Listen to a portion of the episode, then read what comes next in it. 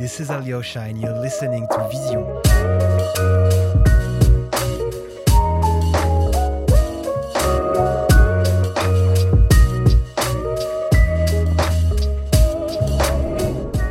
Happy to announce that this podcast is sponsored by Adobe.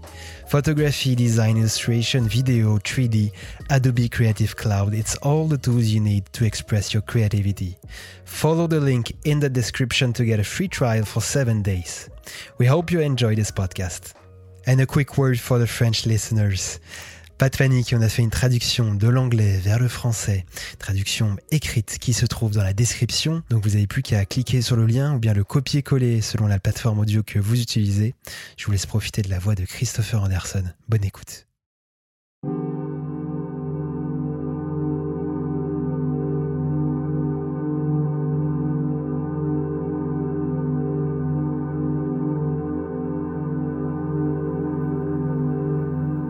I think if I if I were to choose one image that is particularly significant for me, or you know, had a, had a, touched me in a specific way, or or transformative would be the word that I would use because the, the picture I'm thinking of is um, a photograph I made in 1999 in uh, in Haiti. I I took a boat with uh, Haitian refugees, a small wooden boat handmade wooden boat uh, with no motor, no navigational equipment, with 44 Haitian refugees aboard, trying to trying to sail to sail to America. And it's a very long and involved story. I don't know if we have enough time in this podcast to dive into the whole thing, but um, it was um, the picture I made that I'm thinking of was in the hold of the boat at night, lit by moonlight that is shining through the the opening above us that leads to the deck of the boat. And you see four Haitians with whom I was traveling. You see the fear in their faces.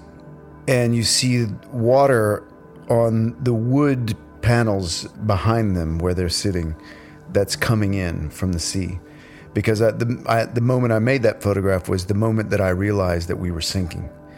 And up until that moment, I hadn't really made many pictures. It's, it's, I can't describe why. Everyone knew that I was there to photograph, but yet it was it somehow it had not felt so, it just didn't feel right yet to photograph in the situation. And at that moment, David, the, the Haitian my my friend with whom I was traveling said to me, "Chris, you better start taking pictures now because we're going to be dead in an hour." And it wasn't a joke. It wasn't. He wasn't being, fu- you know, trying to be funny or exaggerate. We we were literally saying goodbye to each other at that moment. The Haitians that I knew. Mike Finkel, the writer I was traveling with, we were this in our minds. This we understood that this was the end, the long, slow death to the end. And it was at that moment that I started making pictures refle- reflexively. The long, the, the long story cut short is that we were saved by the Coast Guard, and I'm here to tell you the story right now. But um, for weeks after that, I th- I thought about that moment and asking myself that question of why why take pictures that I assumed would never be seen because I, I assumed these pictures would end up underwater with, with me. I didn't study photography. I'm a self taught photographer. I didn't really make a conscious de- decision. It wasn't a choice I made really to become a photographer. Uh, it's another boring, stupid story I won't tell you right now, but I mean, I, I fell backwards into the profession of photography, and it, it had not even occurred to me that photography was a profession until I was actually doing it as a profession. And that that sounds like some ridiculous story, but that really is more or less a little bit simplified, but that's more or less how it happened. And so I never, you know, I worked hard at the profession. I had never reflected on what that means. Like, why? What is photography? I didn't have the vocabulary or, or, or the, the tools to to have a conversation the way an arts school student might about about you know what does it mean when I make a picture? What does this photograph represent? What what kind of photographer do I want to be? Those questions I never I'd never faced, and I'm not even sure I had the tools to to ask those questions. I was kind of a, I was a I was a country boy from from a small town in Texas, and and um, didn't have the sophisticated thinking about that, I guess. But here I was faced with this picture and thinking about it for weeks afterwards. Like, what, why, why did I make this picture that I assumed would never be seen? And the only answer that I could come up with was that the the act of photographing, for me, had as much to do with with explaining the world to myself as it did with uh, with um, reporting information to someone else or explaining the world to someone else. And that moment, that realization, and that image, not only was that an experience that shaped my life and uh, an obviously significant experience for me, but in f- pure photographic terms, since this, I guess, I guess, you know, this podcast is for photographers, we're talking about photography, and and that moment, that realization, changed what I wanted my, not changed, crystallized the idea in my head of what I wanted my photography to be about. And had something to do with communicating something about my own experience and something communicating something emotional rather than reporting data rather than reporting uh, an event. But communicating about something about what it felt like to be where I was to experience what I experienced or the people in my photographs. I think my whole photographic career since then has been about this search for for that having that essence in my in my photographs, that thing that communicates an emotional quality about about my experience rather than explains anything to you.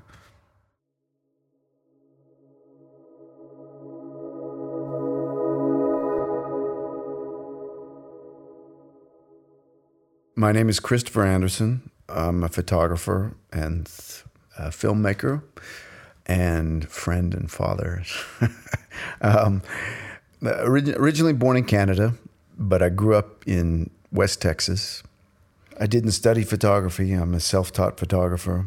I started out in, originally, I fell backwards into a job for a newspaper in Colorado in the United States, a daily newspaper and that was my school for taking pictures. There, I, I, did everything from covering the the local basketball, high school basketball game to house fires to city council meetings to portraits of of subjects of the newspaper, this kind of thing.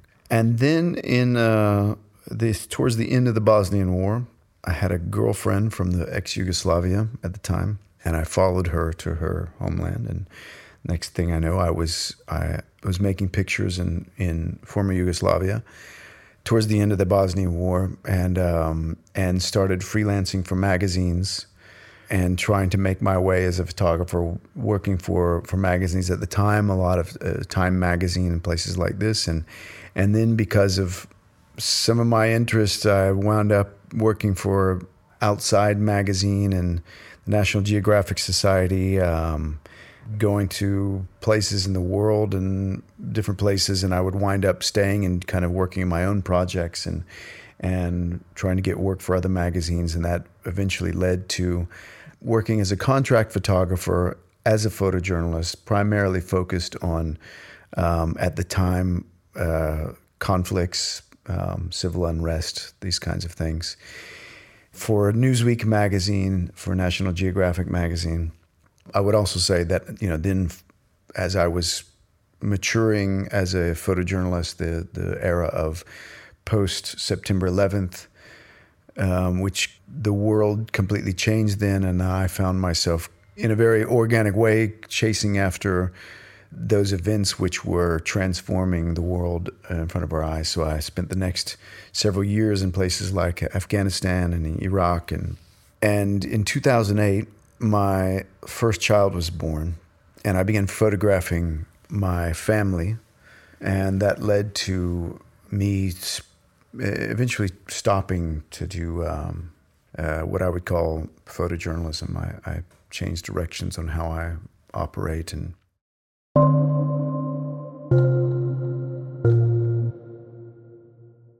live in Paris. Uh, I'm as things often happen in my in my chain of events in my life.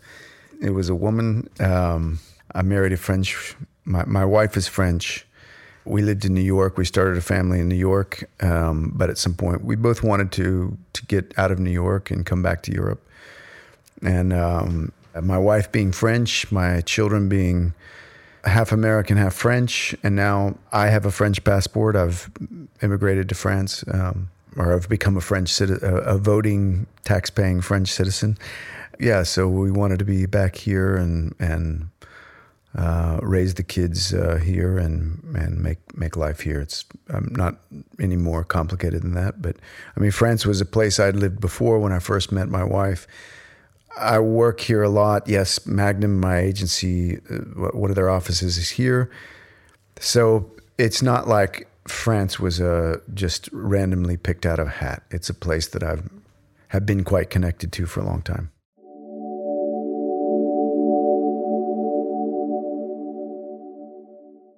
My first memories of photography is very clear. I, I had one was my sister my older sister, who was much older than me, gave me a little point and shoot camera when I was, I must have been 12 years old. And I still find this to be like a weird intuition that she had to do that. I'm not, I don't even remember the circumstances why. It was just a gift that she did. Yeah, I, I think that the seeds of my love for photography were planted there, maybe. And then I also have another memory of you know, back in the day, we used to make, make uh, cassette tapes. Your generation won't remember this at all, but uh, we would try to, you know, rec- you heard your favorite song on the radio, and you would have your blank cassette tape queued up to to run to the, when you came on. You ran and tried to press record so you could make a recording of your favorite song. So you made these like you know mixtapes, and you, you might make them for your friend or your girlfriend. You might make a mixtape for them or whatever. Then you might uh, customize the, the box for the cassette and you put a picture in there, or draw a picture or something. And I remember finding a magazine and being fascinated with this picture that was inside, and I cut it out and I made a mixtape box with this photograph. Not knowing who the author was, not knowing what the picture was about, just really loving this photograph. As it turns out, it was a the the photograph, uh, you know, the the famous decisive moment photograph of Cartier-Bresson, of um, you know the the guy jumping over the the puddle uh, of water, and um, and I you know it wouldn't be for many years later that I'd be like, oh oh that's the photographer who did that picture, okay, and made that connection. But at the time, I remember very distinctly being kind of drawn to that image. But more than just because it was a pretty picture, like feeling a connection with this idea that there was somebody who decided to look at something and consciously organize the world into this image. So that was those are my two two early memories of photography. You're listening to Vision, a podcast about contemporary photography. Emotion is really the only thing in photography that that I find interesting. Everything else is just a it's just a party trick, you know. And what I mean by that is that, you know, all the, especially now in, in today's visual, visually literate world where we see on Instagram and we're inundated with images, really good ones, by the way, from, from everywhere. And it this visual noise and, and the sophistication of being able to make photographs by not only professional photographers, but everyone with an iPhone creates this, this evolution of of uh, image making that the iterations come at us so fast. It's hard becomes hard to make images that cut through that noise of all that, and and it's become the those iterations become so sophisticated. It's all about this, you know, the the technique, not even the technique, but but the, photographers get caught up in like all the the compositional things and the sort of visual languages that that mark today's photography and all of these little things that that to me are you know maybe we might call them mannerism or whatever. I don't like to use that because it sounds so formal but it's this idea that that the there's something in the aesthetics or the latest trick or the latest way of using light or the way uh, flash technique you've come up with or film or digital all this all this stuff it really is uninteresting in the end. Sometimes it's done better or sometimes it's done worse but everybody can basically everybody learns how to do this now and and it's more sophistication on top of more sophistication and it it just becomes um, like a party trick, you know, that thing you do at the um, at a party that everyone you know laughs at or whatever, and you you pull it out when you need to entertain the crowd. But what really is um, what I'm drawn to, and what I want my pictures to be about is is something that goes beyond that that trick, and really touches, connects with you somehow. That really moves you in a way that makes you stop to think about what is in that picture and what it what it means to you. What it, how does it make you feel? Like really stops you. Well, that's even a separate conversation because in any genre I can feel that thing. Even in total uh, plastic arts, you know, uh, conceptual photography, that thing can still be there beyond the technique. Something that feels that I stops me and I feel a connection to, an engagement with, and I feel the presence of that photographer, and I and I feel their mind connected to something.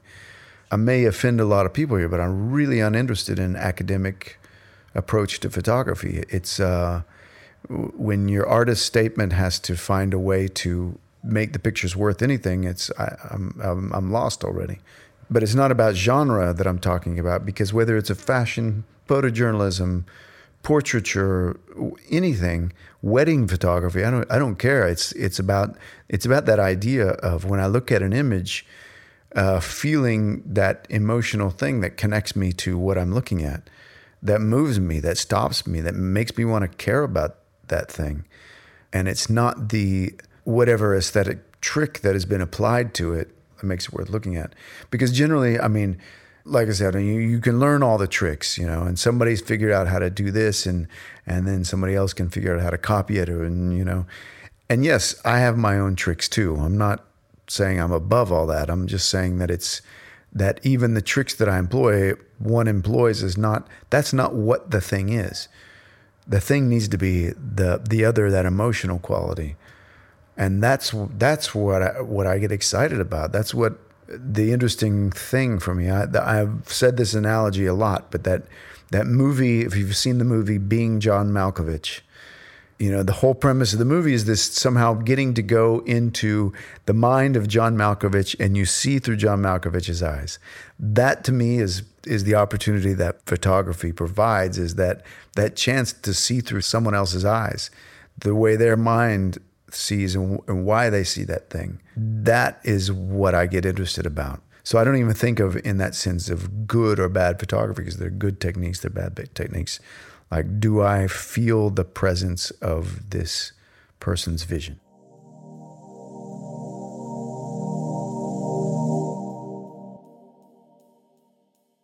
We talk about inspirations and influences that it's all mixed together the past every bit of life experience every day every sunrise every sunset every person i meet every experience i have is an inspiration and, and an influence in that sense.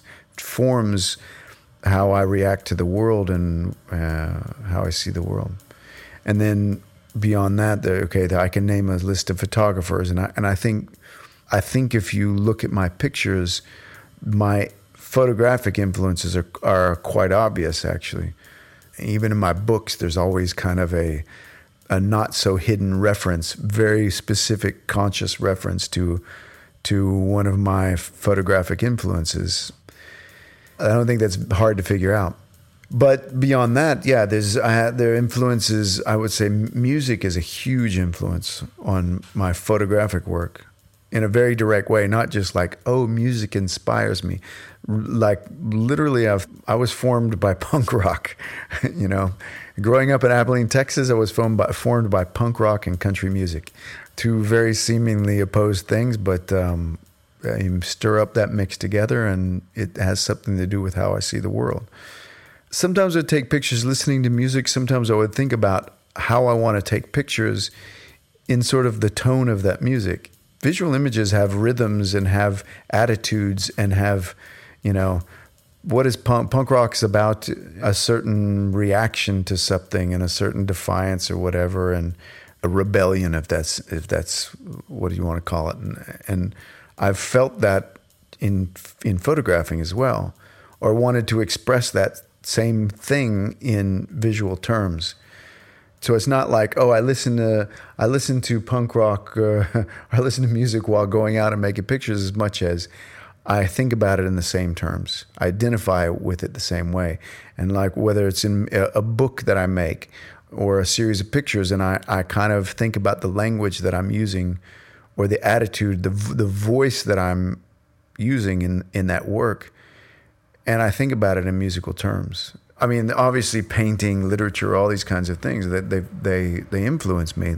It's something I, I think about and shapes me. Now there's a there's a song uh, songwriter Bill Callahan, his text, the way he describes the world in his lyrics, or the way he expresses his own experience through lyrics, is something that I I think about as when I want to photograph. Like how how do you find the way is that that same thing that that might be humor without being funny, uh, or uh, uh you know, haha funny that is intelligent without being pretentious um, that is emotional without being melodramatic. You know, all these things that that that talk about voice and and um, and tone when you have something to say. In my case, the way I say it is visually, but um, it's all connected. Yeah. I started as a photojournalist because I, I didn't know that I didn't know anything else. The first opportunities that I had of someone saying, "Here, go make this photograph uh, of something, and we're going to pay you money." You know, whatever we we get, it's a job. Was in the context of photojournalism, and naturally, my my curiosity about the world and my interest in in my interest in the world in that sense. And photojournalism was a was an obvious way to engage with with the world in that way. It was an excuse to go and and and smell and see and feel and experience and, and taste the world in a very direct way. And I was trying to run away from small town Abilene, Texas. And so being a photojournalist was a was a ticket to get you to the other end of the earth, you know. It wasn't a conscious thought of, oh, I'm going to go and be a photojournalist. It was um, that was the opportunity that presented itself photographically. And it wasn't until later after being a photojournalist for quite a while of being like, well, oh, there, you know, even realizing that there were other kinds of photography, and they were and they were valid, and maybe I had something to say about other things and in different ways than than just going and on reporting about a, a war, you know. And so the second part of that question is why why do I not do it today? and that's that's a really complicated thing that has to do with uh, starting a family and creatively my interest taking me in other directions uh, but also becoming exhausted myself the, it, it starts to take a toll on you mentally and emotionally but also the the the economy of it, the ecosystem that provided the structure for being a photojournalist in that in the way I did it doesn't doesn't even really exist anymore. And um, so part of it was like, you know, kind of being forced out. You know, my professional niche is kind of gone now. There aren't the magazines. There are some exceptions, but in the in the larger context of the Time magazine, the Newsweek magazine that had photographers on contract, and we you could make a living purely as a photojournalist. I didn't do any commercial work. I did only working for magazines for doing the, the subjects that I wanted to do. And, and that doesn't really exist in the same way anymore. So, all those factors together the time of my life, creatively changing directions, starting a family and realizing like I, I don't I don't want to go risk my life anymore in that way. All of those things together set me on a different path, which is also just about me changing and growing and evolving as a as a human being and and my interests taking me other directions and having other things to say. I had felt like I had said all I could say about a war.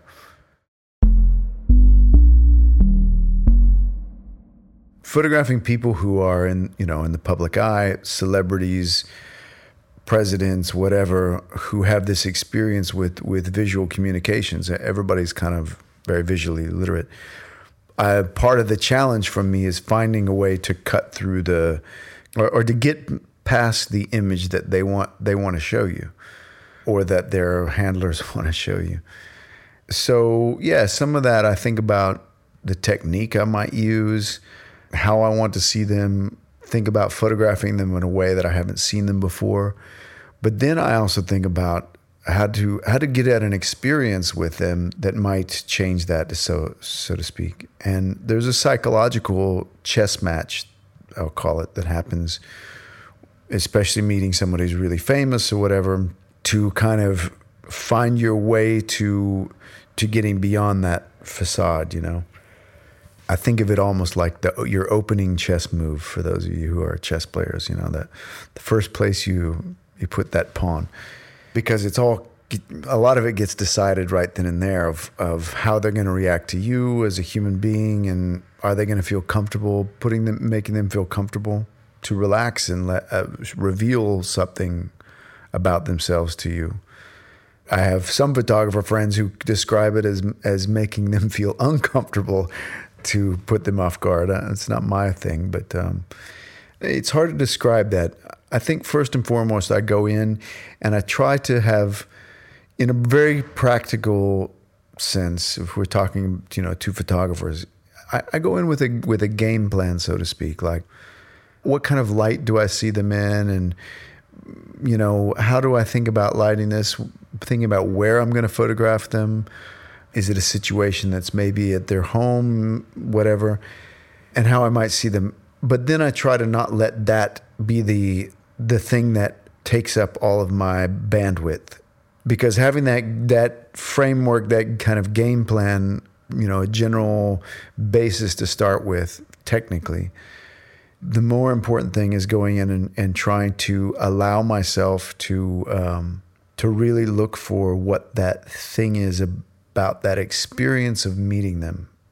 And this sounds like I'm getting into hocus pocus here, but but um, I really want someone to look at uh, my photograph of whoever it is and think, ah, like you have an experience with that, and that you kind of you somehow felt my experience of being there. Not that I made a pretty picture of that person, not that I'm trying to make that person look bad or good or either whatever. I want that photograph to somehow translate what I felt like being there. And that's what I have to offer the viewer in that sense. The most recent one, Matt Matt Damon. I just photographed uh, Matt Damon recently for for the New York Times Magazine. You know, a lot of times you go in. There's a you have a celebrity for a certain amount of time. There's high pressure, so you need to go in with the assistants who are going to set up the lights and help you do this, and you be really, you know, precise in what you do and efficient. And in that case, I really wanted to go. It was going to be in his hotel room in Cannes, and I wanted to go completely alone with just a camera and really not tried to have a photographic celebrity photographic session in that sense. And it it kind of worked because he, I think he even felt like, oh, this is not me doing more press tour, you know. Um, not that I th- go in thinking he's going to become my, my my best friend because that's not realistic either. But it, you know, just going re- with a small footprint and without all the entourage and and to have what's a, a, more human connection with the subject. So that was my device, so to speak, in that situation. I'm always approaching the subjects that way of trying to think how to how to translate that visually rather than what's the cool lighting trick I can do. And yeah, again, I have you know this. Uh, I have my bag of tricks like everyone, but I try not to make the photograph about those ba- that bag of tricks. I want it to be about something else. And this bag of tricks just become a, a tool for me to rely on to free me up to, to see, to actually see something And that's the important thing is trying to see something rather than trying to make a good picture.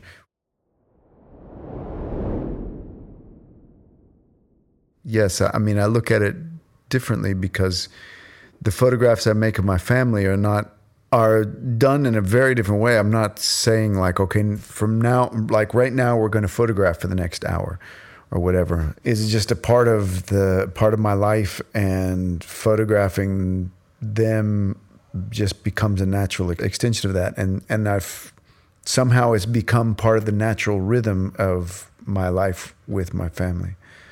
There's not a conscious thought process about how much time is devoted to that. When you have, yeah, five or 10 or 15 minutes with a Barack Obama, it becomes a different thing. And then you have to be, that's, that becomes the more professional side of it. I, I rely on my experience of having done it a few times. A situation like that, there's always a lot of, a lot of pressure, you know the magazine's time and money, whatever. The there's the the situation is yeah, it's a it's there's a lot of pressure on that.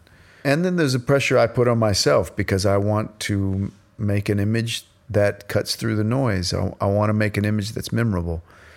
But I also try to find a way to then remove that pressure when I'm that 5 or 10 minutes is actually happening because I need to stay as calm as possible to think properly and to allow myself to respond to the situation.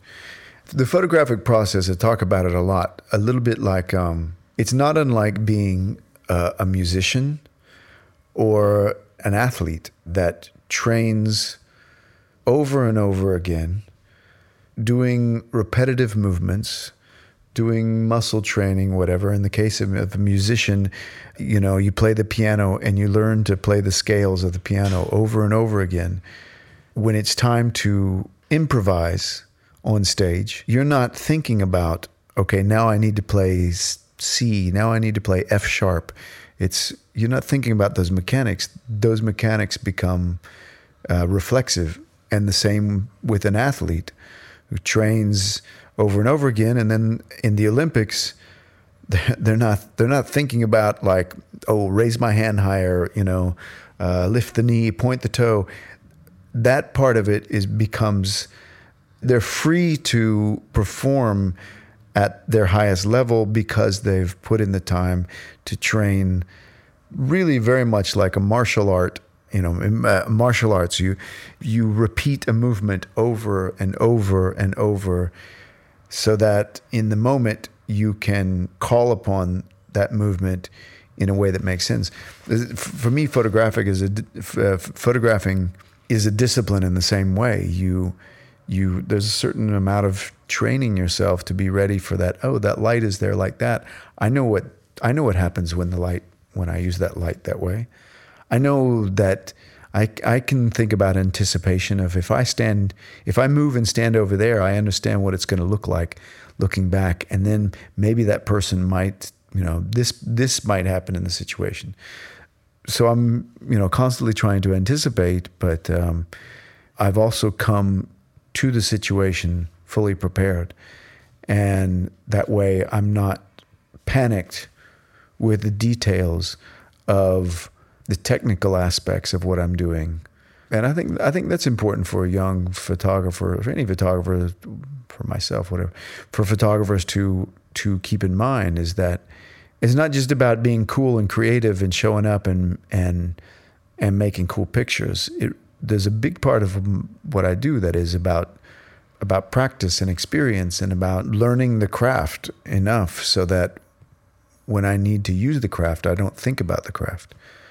A friend of mine describes it as as being a samurai. It's ritualistic in the sense of of a, a way that you walk through the world, a way that you approach things, a way that you discipline yourself to to do certain things, the way you repeat certain movements so that they become uh, second nature, and that is a really important part of what it is I do. Chuck, one of my favorite artists, Chuck Close, the painter and sort of sort of photographer. You know, he has a famous quote of you know something like "Inspiration is for amateurs." Those of us who really do it show up and put in the work because it is in the doing of the work that the creativity comes. And it's so it's so true. If it were just easy to wait around for the inspiration to drop in your lap, then then um, we'd all be doing. You're listening to Vision. Follow us on Instagram for more news and pictures.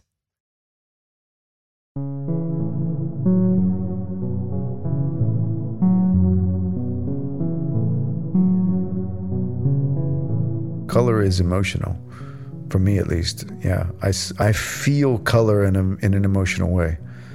My earlier work yeah there was a lot of black and white and most of that was was for technical reasons or a specific reason that i was i approached something in black and white. I've always thought of myself as a color photographer but when i worked as a photojournalist you often have to photograph in situations where you know you can't wait around for the nice light or or the that right combination of colors and things like that. And, and color is um, color is a is a very precise medium to work with. It's it's um, it can be very limiting in certain ways technically. Whereas black and white, when you you know you need to make that photograph in the midday sun or whatever, uh, black and white is technically more for, forgiving. So I would find myself I, I chose to do a lot of subjects in black and white at the time for the reasons I was working. Capitolio, my book Capitolio, was black and white because of what I was trying to do with the book.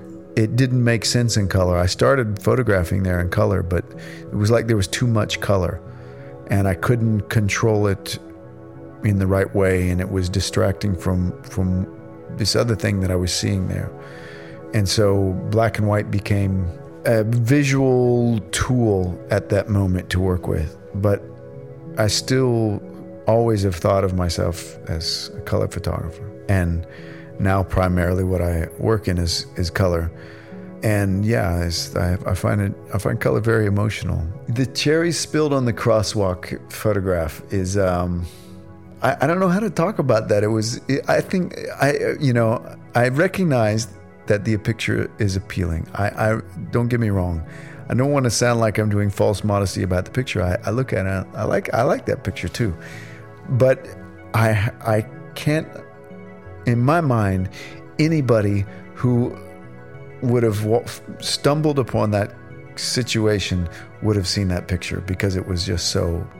It was like the photo gods presented presented me that situation that day. I was walking across the street in New York doing something else completely and I, uh, as I'm crossing the street, on the ground there is this, uh, what looked like a whole jar of maraschino cherries had just been dropped, and the pattern, and it, it must have, it must have just happened because it was so fresh, and the pattern they made had such an energy. You could feel the impact of the pattern and so not only do you is, is, there's this pleasing color and it's there was a great light on it and and and there's um, the position of the cherries on the ground suggests this explosion explosive pattern that adds an energy energy to the image that's just like I, I wish I could take more credit for that image than I than I can but I think I really do think anybody would have seen that picture if they had been standing there you know but yeah, there's I I'm attracted to to to certain colors, and often that tends to be a red, and and I've found a red that I'm particularly drawn to, and a particular a, a particular um, tonality of blue, and you know, in my mind, I think of it as the way the world looked through films that were made in the when I was growing up in the 70s, you know. And there's there's this I think it's Garry Winogrand said that I he photographs in order to see what the world looks like when it's photographed. That's really true for me a lot of the time. This and there was that that experience you had with it in film when I was growing up of seeing this world after it's been kind of translated through this this chemical process of Kodak, you know, Kodachrome film that renders the world not really exactly like you saw it, not false, but not, exa- you know, something heightened or something, you know, the volume is turned up on certain certain colors and shadows. and I think that that's that, that appeals to me, and it's that that reaction that I have when I see something is kind of already filtered through through that. I guess there, yeah, I recognize that there is an aesthetic thing to that, but when I am drawn to it, my reaction to it, this impulsive reaction that I have to when I to to seeing light or color like that really is emotional for me. It's it's not just it's it's not I can't describe it any other way. It's not calculated. It's not intellectual. It really is like a, a dog, like my dog barking at the scooters that drive by the house. Like you can see his brain. It's not like he decides that he needs to, now it's time to bark. It's something in him, just like the brain triggers and his makes him bark. and for me, it's the kind of the same thing. It's just this, uh, Im- it's impulsive. Photographing for me is completely impulsive. It's, it's reactive.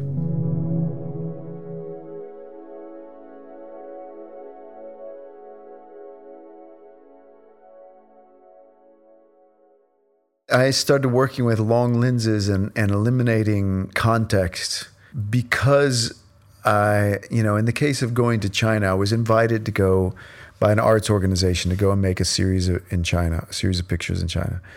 And getting there, I, I part of my feelings about photojournalism, and in that particular case, being a, a, a white Western male going to somewhere else and offering you my vision of and my observations of how people live just seems so not my place to do that.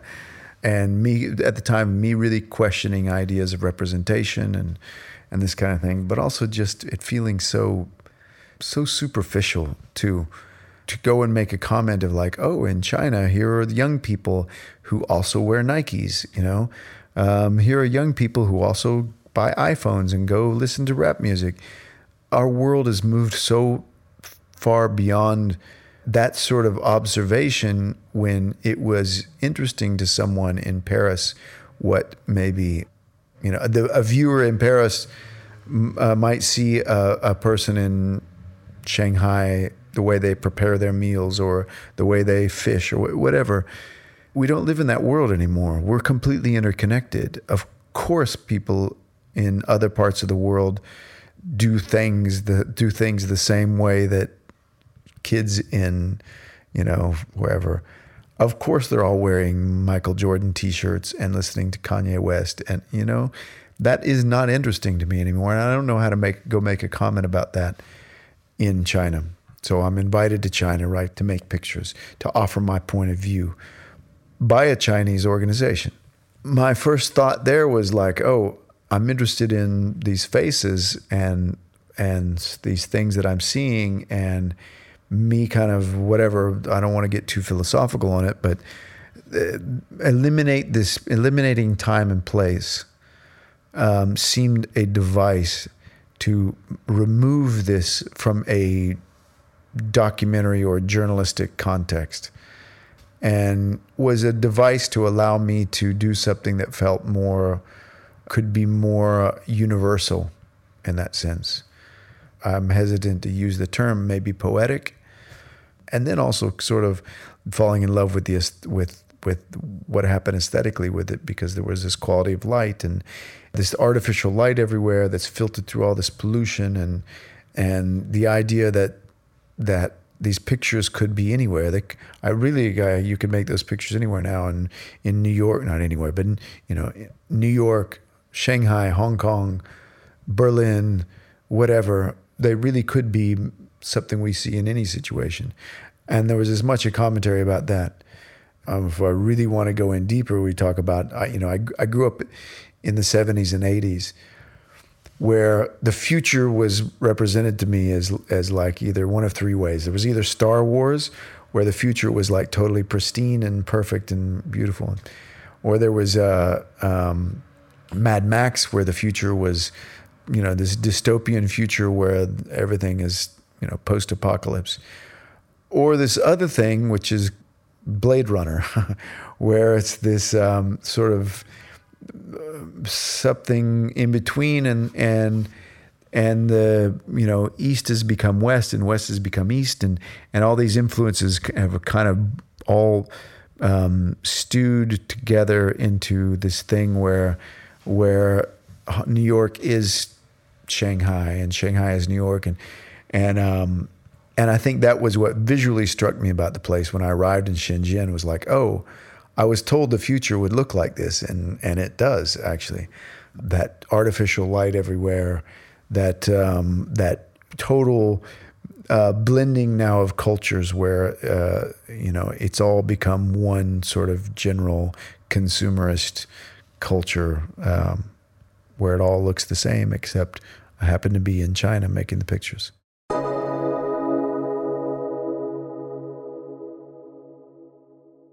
Cop was not necessarily in in a conscious choice to to make the aesthetics that way. I think it was working with a long lens because it was easier to photograph the cops that way, and something similar was also happening with the you know the idea of removing the context, and they're not about you know it's not oh here's a cop giving someone a ticket or here's a cop arresting someone. It was just about a, a portraiture, and there it was really about even the uniform was a way of also sort of stripping away context. That sounds counterintuitive, but the idea of they're all in the same uniform makes the uniform in some ways then disappear. Um, it's like a control test, you know, uh, where it really does become about the face and the, and I think that was what I was drawn to. It was less conscious as, it was not as conscious um, as when I went to China.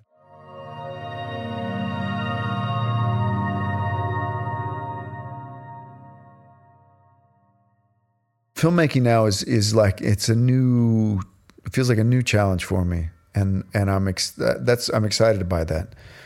Not that I'm bored by photography, but I'm you know I'm I'm not as surprised by photography anymore. Um, I don't want to sound I don't mean that to sound jaded, but it's like I kind of I, I know my way around my craft. I am comfortable being thrown into a situation and figuring out how to how to climb my way out of that hole photographically. And whereas filmmaking, every step of it, every new every time I do something, I'm I feel like I'm learning something completely new and facing a completely new challenge. I also like the the the fact that it's collaborative, whereas my photography is not as you know it's it's much more of a individual uh, venture, but. Um, and so it's kind of a they're they're related, but they're not. You know, he doesn't doesn't necessarily mean okay. It's a filmmaking is a visual medium, but it doesn't mean that being a good photographer translates into making good films because it's it's um, they're they're cousins. They're not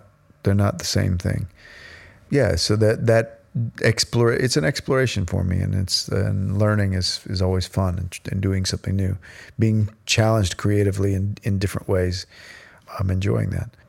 Uh, right now, I'm just doing short things, but uh, yeah, I mean, uh, I dream I dream of one day doing some kind of I would dream of doing long form narrative in film. But um, even saying out loud that I dream of that is sounds like uh, hilariously pretentious because it's uh, every bit that I learn shows me how much more I don't know.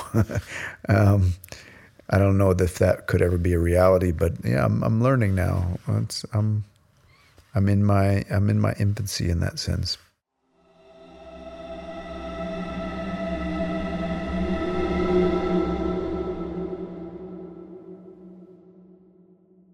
how do I approach making books, bookmaking? It's it's always a little bit different.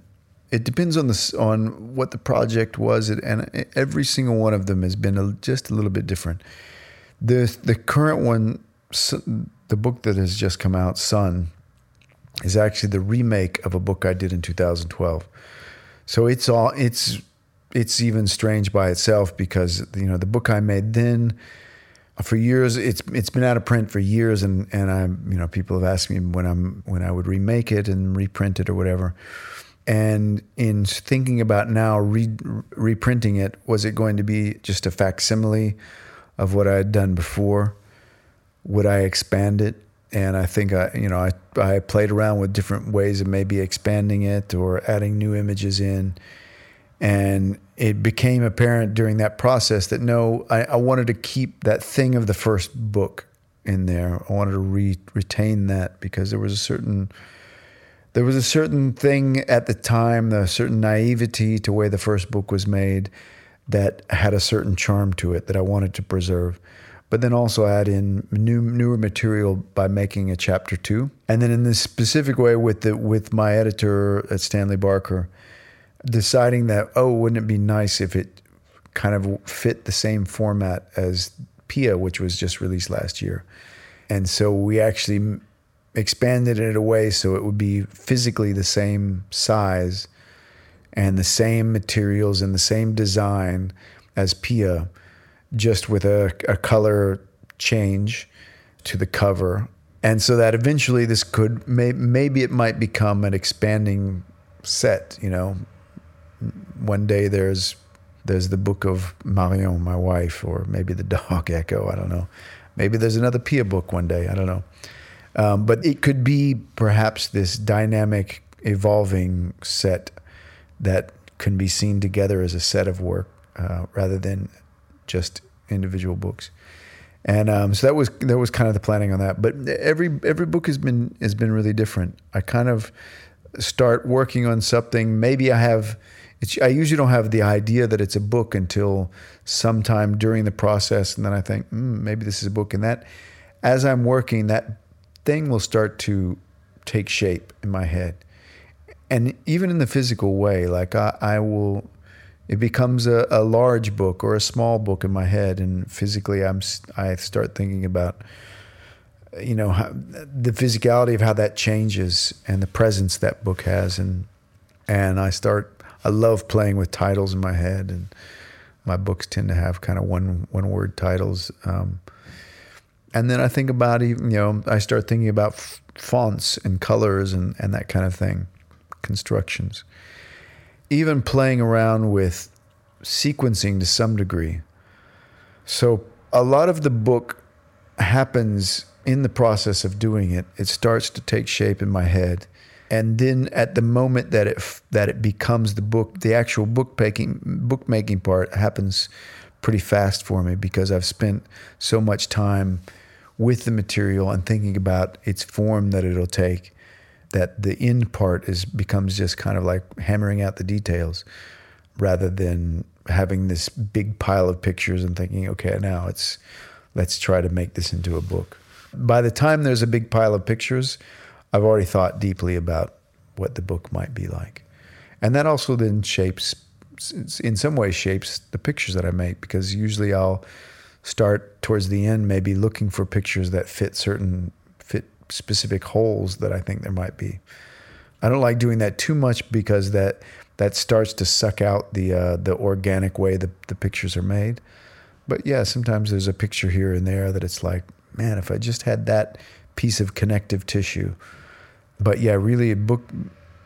The books have all been different and they have their own personalities that way and they're made at different times in my life when when I'm a different person or I'm going you know my experience at that moment is different or my interests at that moment are, are different. And that that informs and shapes the way the shapes the, the books that are produced.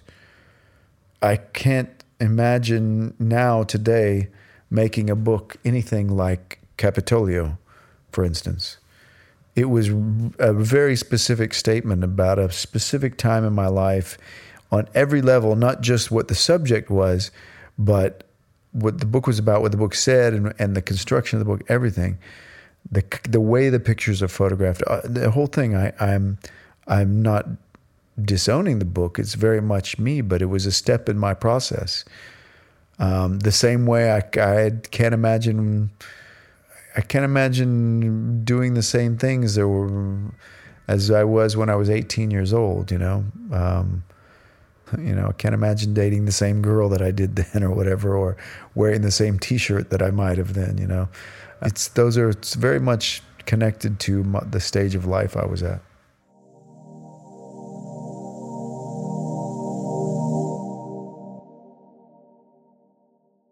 My future photography, um, you know, man, I hope I can continue to make some pictures that at least I find interesting. I don't know what my next, you know, project or subject is. That that's a little bit like falling in love, and it doesn't just happen.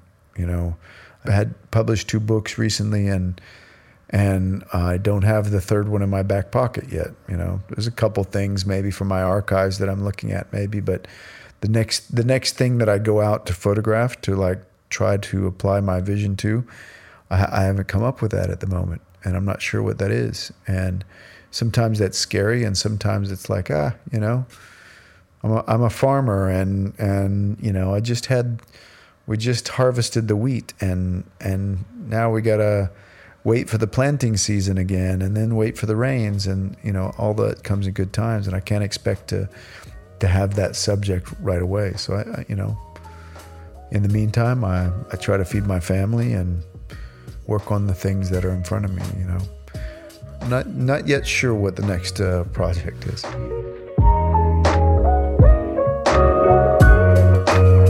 Thank you for listening to Vision. If you like the podcast, rate it and share it. It helps us a lot. See you soon. Bye bye.